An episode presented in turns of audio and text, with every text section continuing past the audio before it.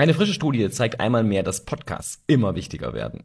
Und damit ist sie nicht allein, denn sehr viele verschiedene Studien zeigen, dass der Trend eindeutig nach oben zeigt.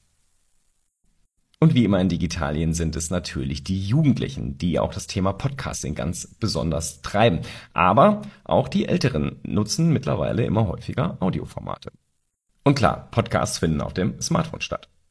Sehr häufig unterwegs, aber am liebsten immer noch zu Hause. Short Cast Club.